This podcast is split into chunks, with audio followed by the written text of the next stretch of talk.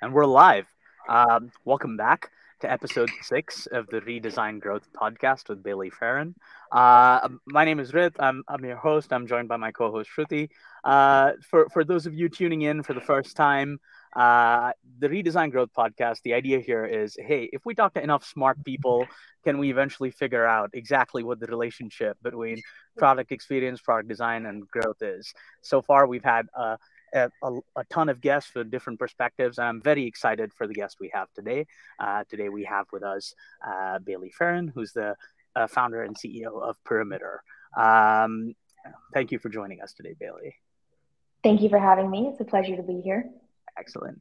Uh, I, I just I like like uh, just we were, as we were saying before the chat like talking to you makes me feel like uh, you know I'm I'm just like not being a net positive on society uh, because like perimeter is is this amazing app with this with this goal that has like a strong real world impact and i feel like i'm an idiot selling software to other people that sell software. Um, uh, so so it, Bailey, in your own words if you could tell us a little bit about about perimeter about what, what it is that you do uh, and uh, and then we can go from there yeah, absolutely. So, Perimeter is a platform that we have designed to help first responders share information with each other and with residents during natural disasters. So, it's something that we started after being exposed to the California wildfires, but in our recent deployments, it's clear that you know our product is something that's going to be used for for floods and many other types of emergencies beyond beyond that very specific fire use case and so mm-hmm um, the the reason for starting it is when I was evacuated from my first fire, Tubbs, we had absolutely no information about where to go or how to get there, and neither did the first responders. You know, they didn't have information wow. about where the fire was, where their people were, where the you know shelters or evacuation zones were either, and so uh, we built Perimeter to be one place that all of these people could use to, to access that information in just a straightforward, intuitive way. That's fantastic. Um, so if you could, if you could uh, tell us, and and for the people that are watching, if you could tell us just a little bit about how the Perimeter product works and who the target users of Perimeter are, if there's like multiple personas or or like a single persona, uh, I think that that might help frame this conversation in this context uh, really helpfully. Yeah, absolutely. So the way that Perimeter works is it's a, a really straightforward map-based solution. And so if you are a a first responder, so there are there are multiple first responder personas, but let's just you know pull them all into one right now. Then you'd be using the platform to access pre-planned information potentially about you know which areas are um, are most high risk, whether it's for flooding or for fire. You might be looking at pre planned evacuation zones or shelters. Um, and you'd also be adding information on the fly. So, if you're a fire chief, for example, and you're out in the field, you might be exposed to a place that has a fire that no one has seen yet. Let's say, you know, there's a, a small fire that has a tree down in the road. You need to be able to share that information and not just with your team directly and not just over radio. You need to share it in a map based way um, that, that reaches all of the folks involved in the containment of the incident and then the, the residents who need to you know, be able to make good decisions about where to go and how to get there. On the resident side, you wouldn't be adding information to the platform. You'd, you'd just be you know, reading anything that has to do with evacuation zones, road closures, shelters, etc. So the platform has has two faces to it and also two you know distinct types of users users on the public safety side who are adding information and coordinating between each other and the resident side who are reading whatever is the most vetted most up to date information about the incident and can you also talk maybe a little bit about now, like these personas are super clear, but right when you went through that experience and that story that you shared with us on how you came to building Perimeter, can you talk about how it worked before Perimeter came about? Yeah. Yeah. Yeah. Yeah, absolutely. So before Perimeter, the way people would share information is either over radio with their, you know, with, with their agencies directly. So fire could talk to fire, uh, primarily law enforcement who handles the evacuations can coordinate between each other emergency management um, can talk to their group and then when they're all in person at an emergency operations center it's obviously easy for them to communicate that way. But when people are in the field, if they don't work for the same agency as you, then it's really hard to reach them. And even if they do work for the same agency, typically the way people share map based information, like, hey, there's a tree down on this road, for example, you know, the road is no longer um, no longer something that can be used as an escape route. They would have to radio that information in or draw it on a piece of paper, take a photo, and email it to somebody. And so. Perimeter makes it easy to just drop a point, and everybody on your team for the emergency knows what's going on. They can see that instead of sending it, you know, in an email to someone on your team who has to try to send it to, you know, other people that they have the email addresses of who then shows it to someone in person at the emergency operations center. So we we take you know quite a few hours out of the process for when it comes to sharing this information. That's that's super interesting. Uh, so something something that's uh, jumping out to me is there there seems to be right like at least at least before before perimeter uh, like communication was like siloed between agencies um, yeah. and and then you you're coming in and essentially making it a flatter, like more, uh, like uh, a, a more connected uh, like yeah. network of of like first responders which which is yeah. obviously going to lead to greater efficacy uh, something that i would love to hear about is when when you're talking about like you know dealing with uh, the fire departments and and like police departments etc um, these these are like you know bodies that essentially like companies like if, if you were to think of them as organizations or companies like that that, that they move really slow in terms of mm-hmm. adopting new technology in terms of putting new processes in place they're often like slow to move off of old processes even if they are bad so how yeah. do you go about like gaining gaining like traction for perimeter like how, what what's the process for for going out and putting this in the hands of these people. Yeah yeah that's a great question. And you know as as famous as public safety folks are for for not liking change, there's actually a, a phrase in the fire service that says 200 years of uh, tradition unimpeded by progress. And so, as reluctant as some of these groups are seen to, you know, adopt new technology, I think everybody is reluctant to adopt new technology, even if it is, you know, slightly better than um, than the the tools that they're using at present. And so, I think one of the challenges there are a ton of challenges with you know working in a space like this. There are just a ton of challenges with building something new. But one of the challenges for sure was really understanding what the first problem is that these agencies needed to solve because there were so many.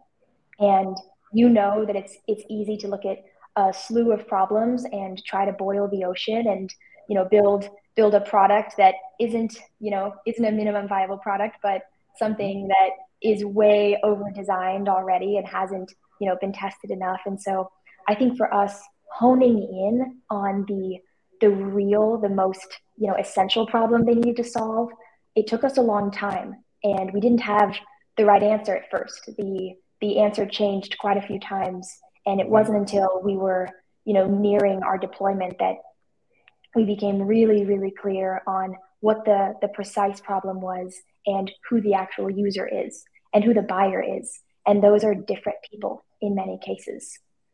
Right. So, so speaking of the buyer, like just so how does how does perimeter today right like so we've talked about like the use case that the product is solving etc now how, how does perimeter today make money or like what is the business model for perimeter? Mm-hmm. so i want to yeah. understand like how you think about like growth and revenue and things like that.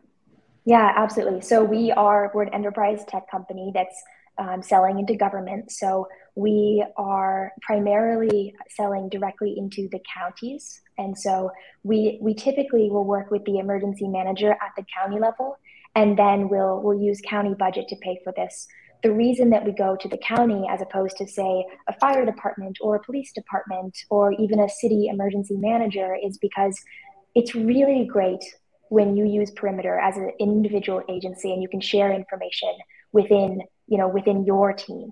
But it's so much more effective when all of those teams can share information between each other as well. And so when we go to the county we're able to get perimeter into the hands of their you know 10 different public safety agencies and for the first time, these agencies have a tool that makes it easy to share information without having to be in person. Got it. Um, and I, I wanted to like, I something that I heard you just say, Bailey, was like the fact of like, how do you identify which problem to solve first, right? Mm. There's a slew of problems. Can you kind of talk about a couple of the problems that maybe the, these personas were going through, and ultimately, how did you choose to create the MVP that you did? Yeah, absolutely. So, like I mentioned earlier, when I was first exposed to these these fires and I started asking questions of these public safety agencies. The first group that I was asking asking these questions of was actually my dad's fire department. And so I went to his department and I started talking to a bunch of the folks that he worked with to understand what went wrong because I assumed that the first responders had all the information they needed to make decisions. They just couldn't get that information to residents like me who needed to evacuate. That assumption was totally incorrect what I've found to be some of the biggest problems is over and over, first responders would say, gosh, if only we could share, you know, information about, like, if only I could share where my team was in, um, in relation to the incident, in relation to these other teams. A lot of people said, if only we knew where the fire was. Believe it or not, these firefighters who are going into these incidents don't actually know where the fire is because the mm. last time they were given a perimeter update on where the perimeter, like the fire perimeter, not not my company. But the last time they were given an update about where the fire was was on a piece of paper that was handed to them at 7 a.m. at a morning briefing. At the morning briefing, when they get that paper map with the fire perimeter, that data was collected in the middle of the night. So maybe you know 1 a.m. You've got a, a plane flying around getting infrared data on where this fire is. Nine hours later, or Seven hours later, it's a completely different fire. And yet you're being handed a paper map with a fire perimeter that you have to now respond to, even though the fire has moved since then. And so when we first started the company, I thought, that's the problem we need to solve. We need to tell people where the fire is. And so, believe it or not, I I thought when we started the perimeter that we were going to be doing hardware my team likes to make fun of me for this still.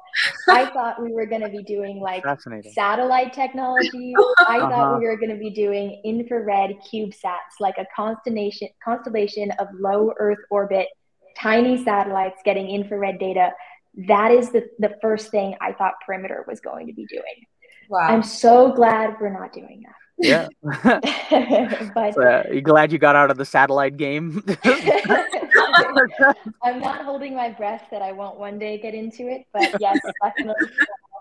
Um, but what we realized is even if we solved that problem, even if we had real time to the second information about exactly where the fire was, how are we going to go? How are we going to communicate that information to the first responders right. if they don't have a tool that makes it easy to receive and share data?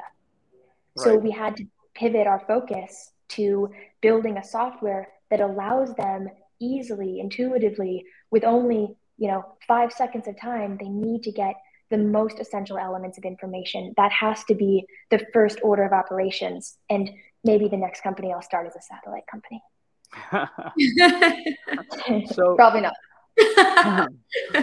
so in terms of in, in terms of like building building products, right? Like typically in in the SaaS space for us, like it's it's an iterative exercise, right? Like you know, we we go through we go through things where like you know we push features out, and then we we actually get to see how it's performing out there. And sometimes we, we realize like, hey, this this feature I pushed out is not getting the customer traction, or it's not it's not up to scratch, or it's causing like customer issues, and it's a and it's it's unfortunate when that happens, but it's uh, we were able to move fast enough where we're able to kind of iterate on that pull that back iterate on it now given given the ability like given that like you know the, the stakes are just different like when you're dealing yeah. with like you know disaster response and so on and so forth um what is your approach to like building your product like how do you think about what you build next uh, yeah. and how do you think about like how, how do you think about conceptualizing it etc and when do you actually put a feature out live? Like what is the what is the process between like when you start thinking about building something new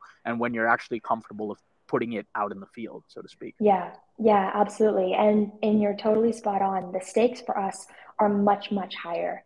And you know i love this idea that shifts from building a minimum viable product to a minimum viable prototype you know mm-hmm. focusing on making something that isn't actually useful yet, but you can be prototyped and you can you know get feedback on that before you actually are deploying the product. For right. us, we needed to spend years doing research before we actually went live for an incident. Most tech companies do not have to do that. If you are building a dog food delivery app, most likely if your app crashes, lives aren't going to be on the line. But for us, you know, we we are operating in such a high stakes environment that being able to have an iterative process that in, that that works with our users from the very beginning, from the design all the way to testing and then eventually deploying, is is absolutely critical from a from a life safety perspective. And so, the way that we designed the product was really hand in hand with our users. So we interviewed and spent time with thousands of first responders before we deplo- deployed for a real natural disaster. That means that my co-founder and I and some of the rest of our team, we were doing ride-alongs, like actually riding in command vehicles, whether it's for day-to-day uh, use cases, emergencies, or it's or if it's for actual wildfires. I've been to probably a dozen of these, you know, record-breaking wildfires that you may have heard of on the news, just so that I can understand how do these people share information now? You know, what works really well at these incident, you know, base camps when it comes to information sharing, and where are people really struggling? Where are people having to, you know, add the same information over and over to clipboards as opposed to being able to add it into a place that you know saves it and distributes it effectively so we did a ton of that in-person work before we actually created the product and before we deployed the product. Wow. Um and and so uh, like in terms of in terms of like rolling out like it you you are obviously working hand in hand with first responders as yeah. as you're building it out and like the prototyping stuff uh but like the other part of this is like the the like the individual facing uh like you know like the the sort of like citizen facing a, a part of the application right. where it's like hey I, I go to perimeter to get real-time updates about a disaster if i'm in it so yeah. what is the process of of me the citizen onboarding onto perimeter is that is that something that the first responders are like hey go to perimeter to know everything that's happening with this ongoing disaster? Or is there some other way you're like inculcating uh like you know the practice of, of like individuals using yeah. Yeah that's a good question. And like i mentioned earlier we have two sides to the platform. So the first responder side is an ios app an android app that they download and they're using to add information that that could end up reaching the public via a different you know a different face of the platform which is our web app. Mm-hmm. so during an incident a resident does not have to download an app. They don't create a username create a password they could then forget during an emergency. Instead all they have to do is click the link um, that their county sends out. Um, it's app.perimeterplatform.com by the way. But once they go to that link they will see their location and any information around them that could be um, that could be impacted by the disaster, whether that's an evacuation zone that's now under an order, or it's a shelter or a hazard that they might have to, you know, be aware of as they're evacuating. So the reason that we don't have them downloading an app, whereas we have the first responders downloading an app, is because data shows that residents don't do a lot of advanced planning. Mm-hmm. And we know that because opt in rates for those alert and warning systems around California in the US are at about 5%.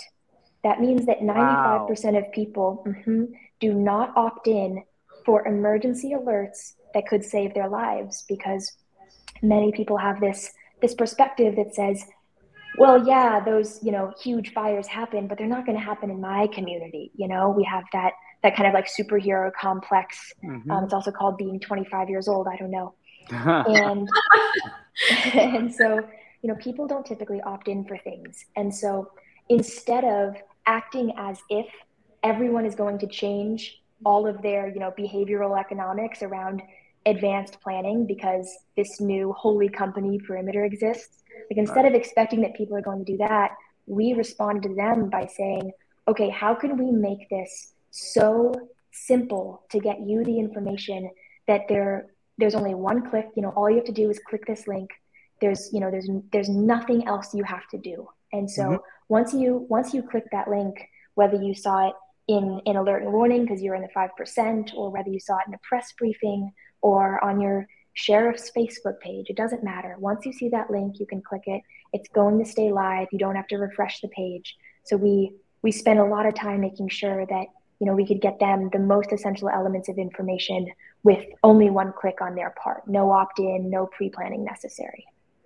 Got it. And and that makes sense, right? Like there's there's this like need for immediacy and you want to like remove all barriers to like yeah. accessing that information. Um so uh I and, oh sorry. Go ahead, sorry. Go ahead Shruti. Go ahead, Shruti is there like i'm curious like is there some sort of communication point? Like you have two personas right? You have the first respondents and then you have the general population right? Is there some sort of communication mechanism between the two as well? Um, are you often hearing from like a centralized point or yeah i'm curious. Mm-hmm.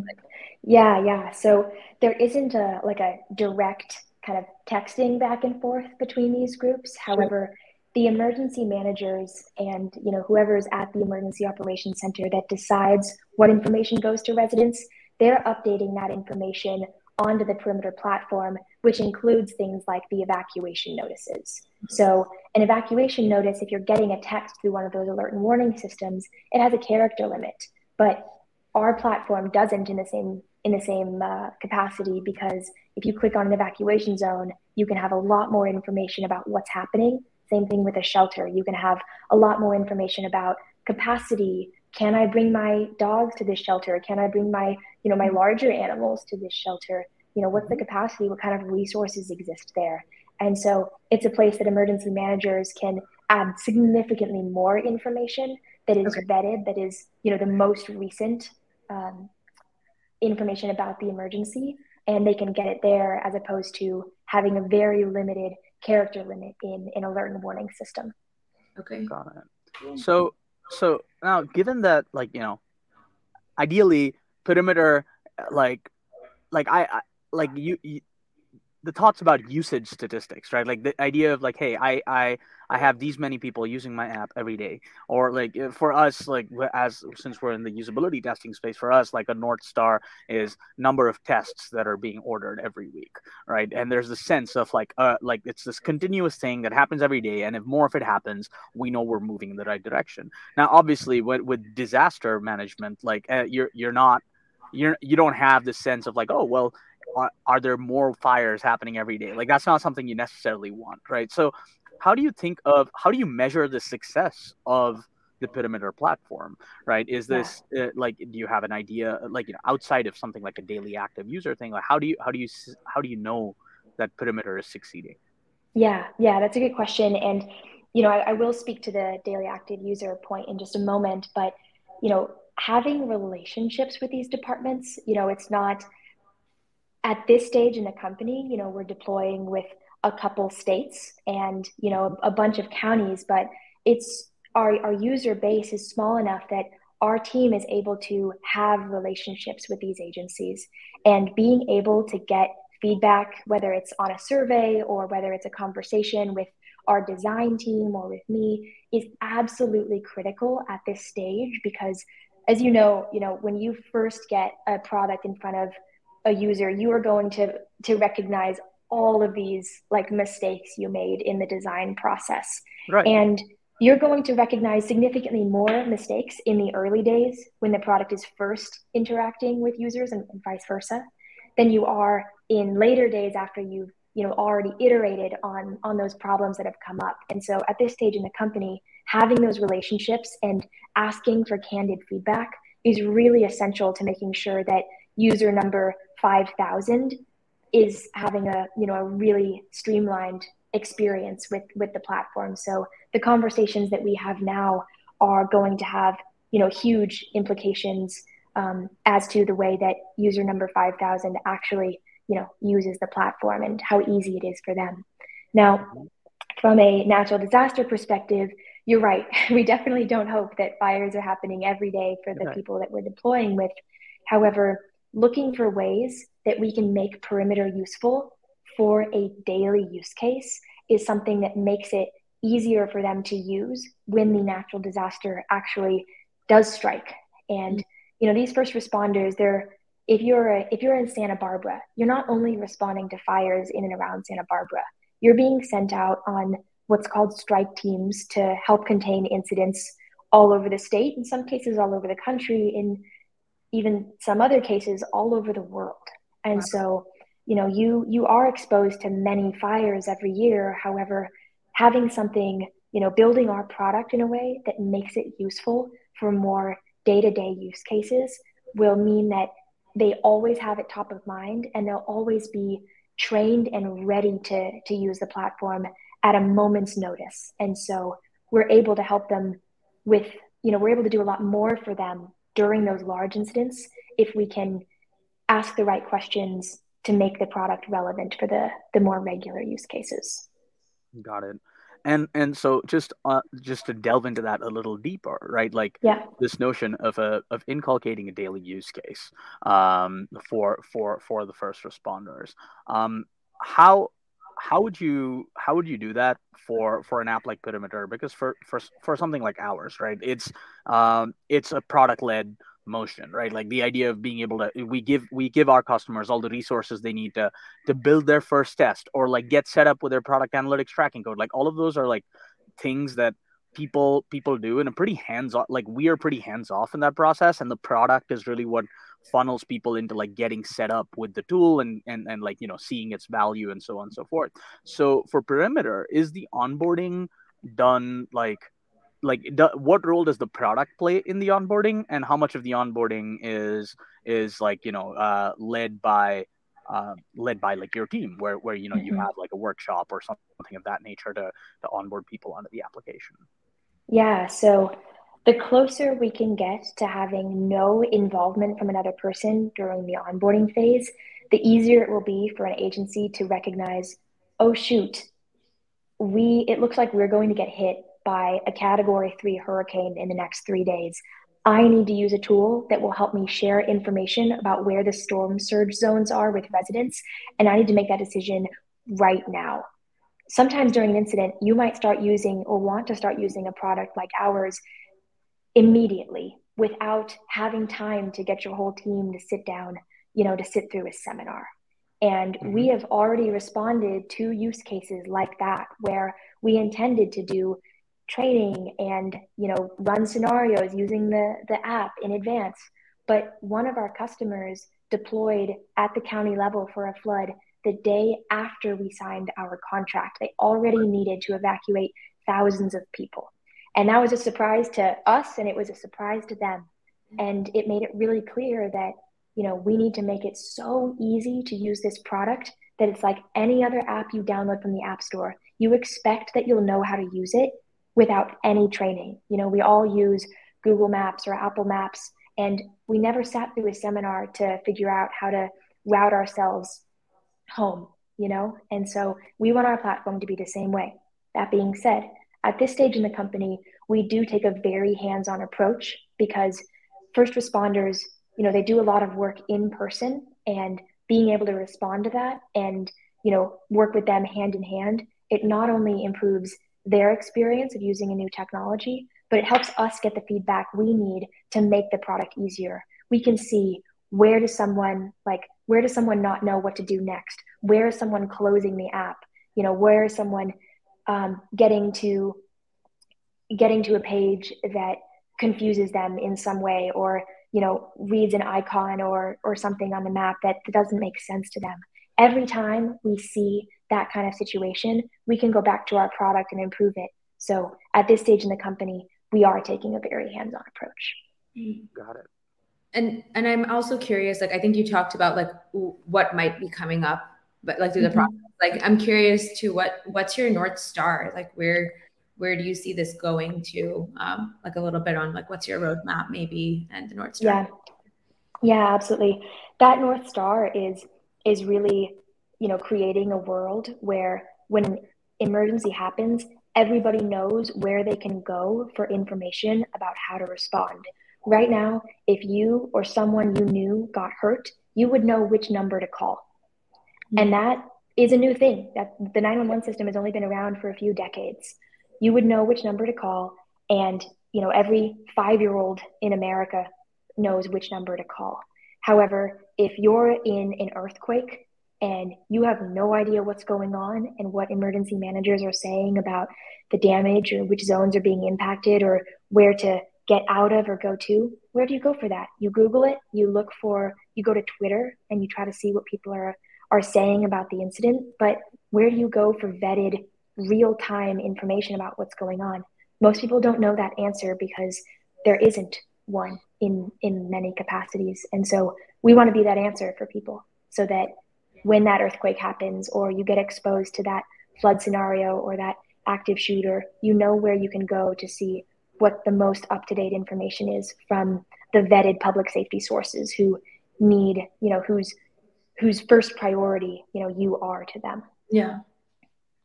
So, so you know, uh, when you think of like fires, like you think of a fire, a flood, an earthquake, and something like like an active shooter, right? Like the, these are uh, like they're all disasters and they're they're horrific, but they're like at least in my mind, they're they're like pretty distinct mm-hmm. um, mm-hmm. in terms of like their their impact and and and even like the actions or the things that a disaster response team would have to do for each of these. So like how how does the perimeter app account for like would would these be like extremely distinct use cases? And then you need to actually have your product encompass each of these use cases? Or is there like an underlying commonality right where of hmm. how these teams operate when either of these disasters is happening? Yeah.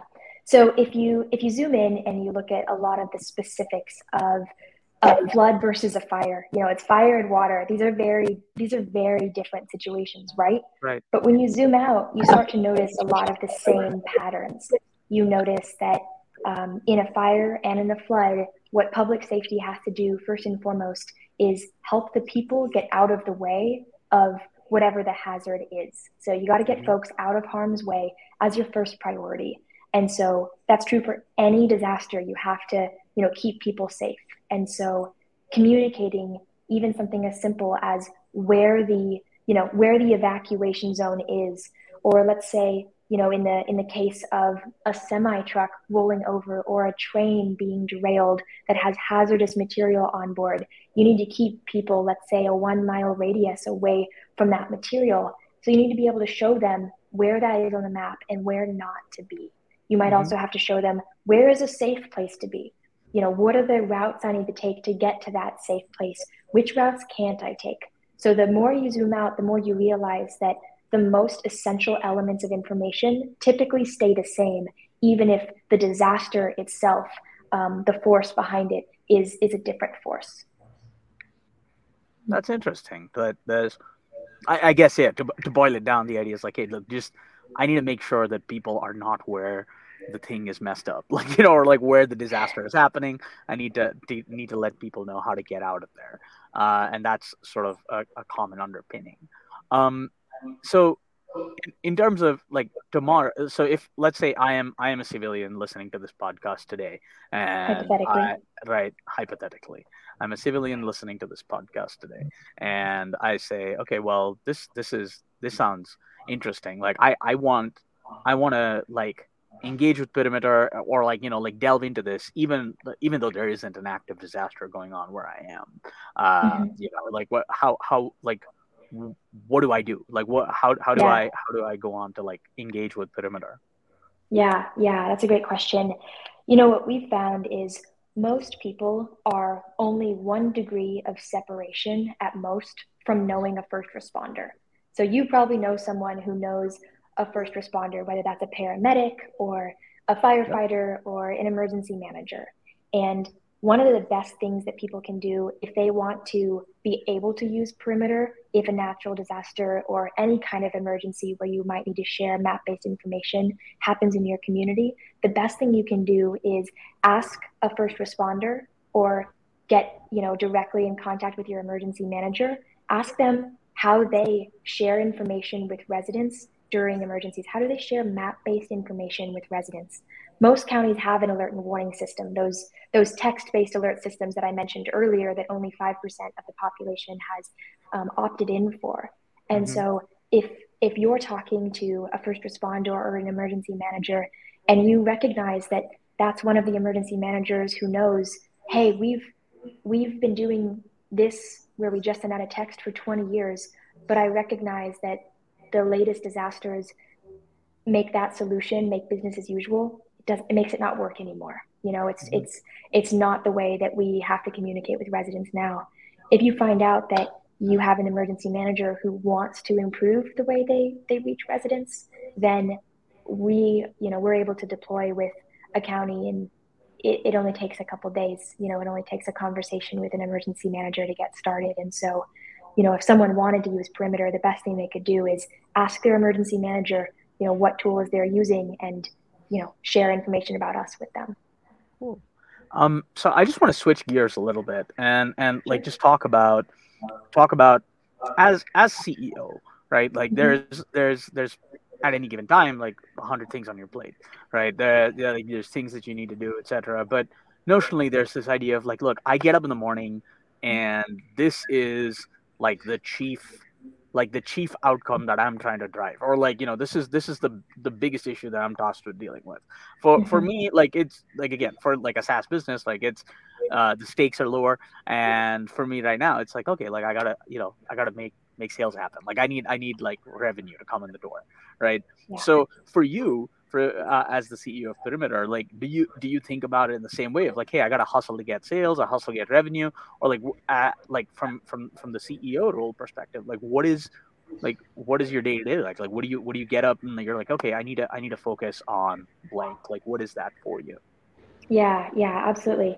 You know it's it's very similar for me i'm sure as it is for you with obviously a different use case in mind. So the reason that i had to start perimeter and i don't feel like it's one option among many for me when i was starting it. It's like it was something that i absolutely had to do and i knew that my community was going to be directly affected by whether or not i did this work.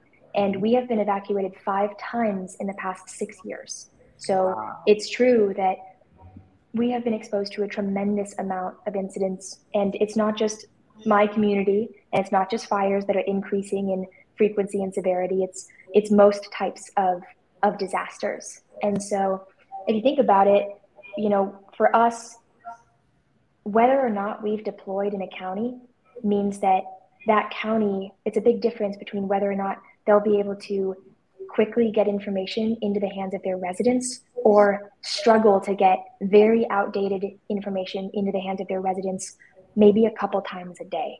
And so for us, the stakes are a lot higher than, you know, wanting to just have a wanting to increase the value of the company for our mm-hmm. shareholders, even though right. that's why a company exists, right? For right. us, we know that every community that we deploy in has a very good chance of saving the lives of people in that community. And so I'd say there's, you know, there's even more pressure given our mission at the company to reach as many as many communities, counties, states as possible, regardless of what kind of incidents might be affecting them. Yeah. And and I'm curious, like, I mean, obviously your your passion for solving this problem comes from very personal experiences. Like, how did you make that decision to not necessarily just work in this space and just really go full force and start something of your own because that's that's a, a big decision and then b yeah. a, a lot more work right yeah. yeah you know i was i was thinking about it i was a senior in college when i started perimeter and i was i was looking i was considering some of my my other options you know go work at a big tech company um, or you know work, go into another field that i was interested in. I was i was also very much on the phd track when i was a senior in in college. I was you know looking at the next institutions i wanted to work at. So i, I was considering very different options beyond mm-hmm. something like a you know wildfire tech startup. And for me I, I imagined getting a job at google. And i imagined working there being a year in and seeing another wildfire affect my hometown which I, I figured from our research that a fire would affect my hometown continuously and I imagined being a year in at Google, I'm making great money. I have a cool house in that I'm sharing with some cool people in Mountain View, California, like really, really interesting life, eating a lot of sushi. And a fire hits my hometown again and people die. And I sit there and I have this quiet voice in the back of my head that says and knows that I could have done something. You know, maybe I wouldn't know what I could have done because I can't see the future, but I would know that I could have at least tried to do something because I knew the problem existed and I knew that somebody needed to solve it, and I didn't see anybody actively raising their hand to solve it.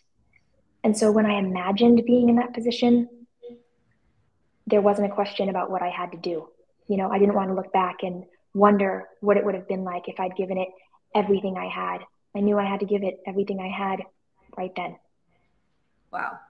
That was that was a great answer, honestly. like Thank you. it was a big decision. Yeah, it really is, honestly. Um, and it's very easy for people to jump quick and take a FAANG job, right? Like I did that for a little bit too. um, it's a it no, it's a big jump. Seriously, like there has to be that inner driving force to say, I want to leave, I want to do something else. And so it's really inspiring to hear what that is for you. Um, I'm also curious, like, you know, every every founder experiences highs and lows. Can you talk a little bit about what yours are um, and maybe share some specific instances and also how do you deal with it? Um, yeah, yeah, absolutely. You know, I think the the highs and lows, there's there's like the the kind of yearly or quarterly roller coaster where you have really big highs and really big lows. A high being like you closed your your funding round, you brought on your first customer, you had your first deployment, it went really well, you got great cu- customer feedback, you know, lots of highs. And then the lows are, oh my gosh, we have to pivot the company and we're getting rejected by tons of investors. And then, oh my gosh, we have to pivot the company again and you know you're going through these process you know these these processes. There are so many like larger highs and lows but then there are also the kind of more like daily weekly highs and lows of just you know setting your sights on something and going for an opportunity and you know failing not not not uh, sharing your vision with an investor in a way that makes them interested in your company.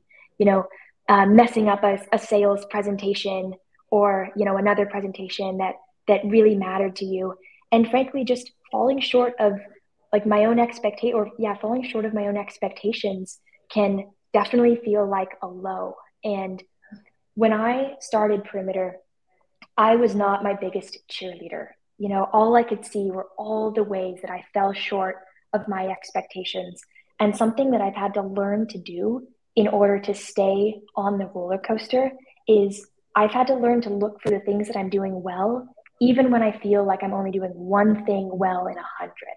Yeah. And so choosing to look for the the reasons why uh, you can be proud of yourself right now, why I can be proud of myself, is a thing that makes it possible to keep going. I used to I used to have this image where I imagined, you know, filling my my car with maple syrup and wondering why it stopped running, you know? Yeah. And I think the stories that I used to tell myself and how much I used to, you know, focus on the things I wasn't doing well was kind of like filling my car with maple syrup and wondering why it wasn't running. You know, yeah. Yeah. being a CEO is a very thankless job. You know, you're not you're not starting this company, even if you're doing something in the social impact space. People aren't necessarily going to give you a pat on the back. You know, uh, ever. He's not doing and that.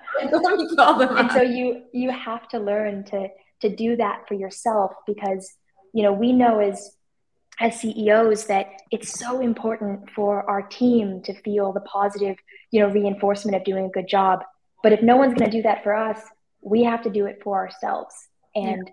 sometimes looking at you know how far we've come from where we started is enough to realize wow just the fact that i'm still here sometimes is a miracle yeah wow that's awesome. awesome. that's like a lot of mindfulness and and a grateful. I, I think you know that resonates for sure. Like like you I, I, you know you're very close to all of the like all like all of the mess ups, all of the screw ups, etc. And then and then like you know it helps to like take a step back and be like, well, no, we, we have material impact, right? Like we we're actually yeah. driving driving change. We're actually achieving some goals, like not without turbulence, but also we're not so off the mark that that like things have just gone to shit and we have no idea. So uh, I think I think like that mindfulness check and being like, oh no, you know, I'm actually moving the needle. I think that that really helps. Um, so yeah. I think we're nearing the end of our time. Uh, this has been this has been again just inspiring honestly bailey like it's, it's great like uh you know this podcast as as as i've been running it like we you know we've been we've been talking to a lot of really smart people um and you know the a, a lot of the problems they're solving are often couched in the context of like you know drive like just simply like you know driving revenue and driving value for like a customer use case that but the stakes are just not the same uh, right? Like when when when you're looking at something like a survey platform or a gaming platform like it's not the same or uh, as as like a disaster response platform. So yeah. this has been uh, i think highly educational for for me i'm sure for shruti but also for like, so much watching and a lot of fun. Yeah So, uh, at, before before before I let you go and and be Superwoman again and and, and like you know and, and, and do your thing, like is there anything that uh, that you'd like to let the audience know about what you got going on, or uh, anything that you'd like to plug before we're out of here? Yeah, absolutely. I would just say if if you're someone listening to this, you know, you're you're building a tech product and you know you're building it for a problem that you really believe needs to be solved. It's you know, it's easy to hear someone like me or anyone you're listening to say, like, oh, yeah, you have to start kind of being your best cheerleader. Sometimes it's hard to to see what you need when you're kind of living in your your day-to-day mindset and perspective and so i would just suggest to anyone in this space you know if there's there's someone you can work with whether it's a coach or you know getting a friend who can be an unbiased like um, and positive, you know, observer to some of these stories, I just want to, you know, suggest finding that person outside of you. I know for me, the the biggest positive impact I've had um, or I've experienced through my company um, with regards to these things that I've mentioned is working with working with a coach, and he's totally changed my life, and he's made it feel he's helped me to feel like my experience every day is amazing. And you know i'm a few years into my company and i still feel like i'm in it i'm in the honeymoon phase with it. And so mm-hmm. if you are you know if you're kind of in the struggle i would just highly recommend you know looking for resources that help you get the most out of your experience.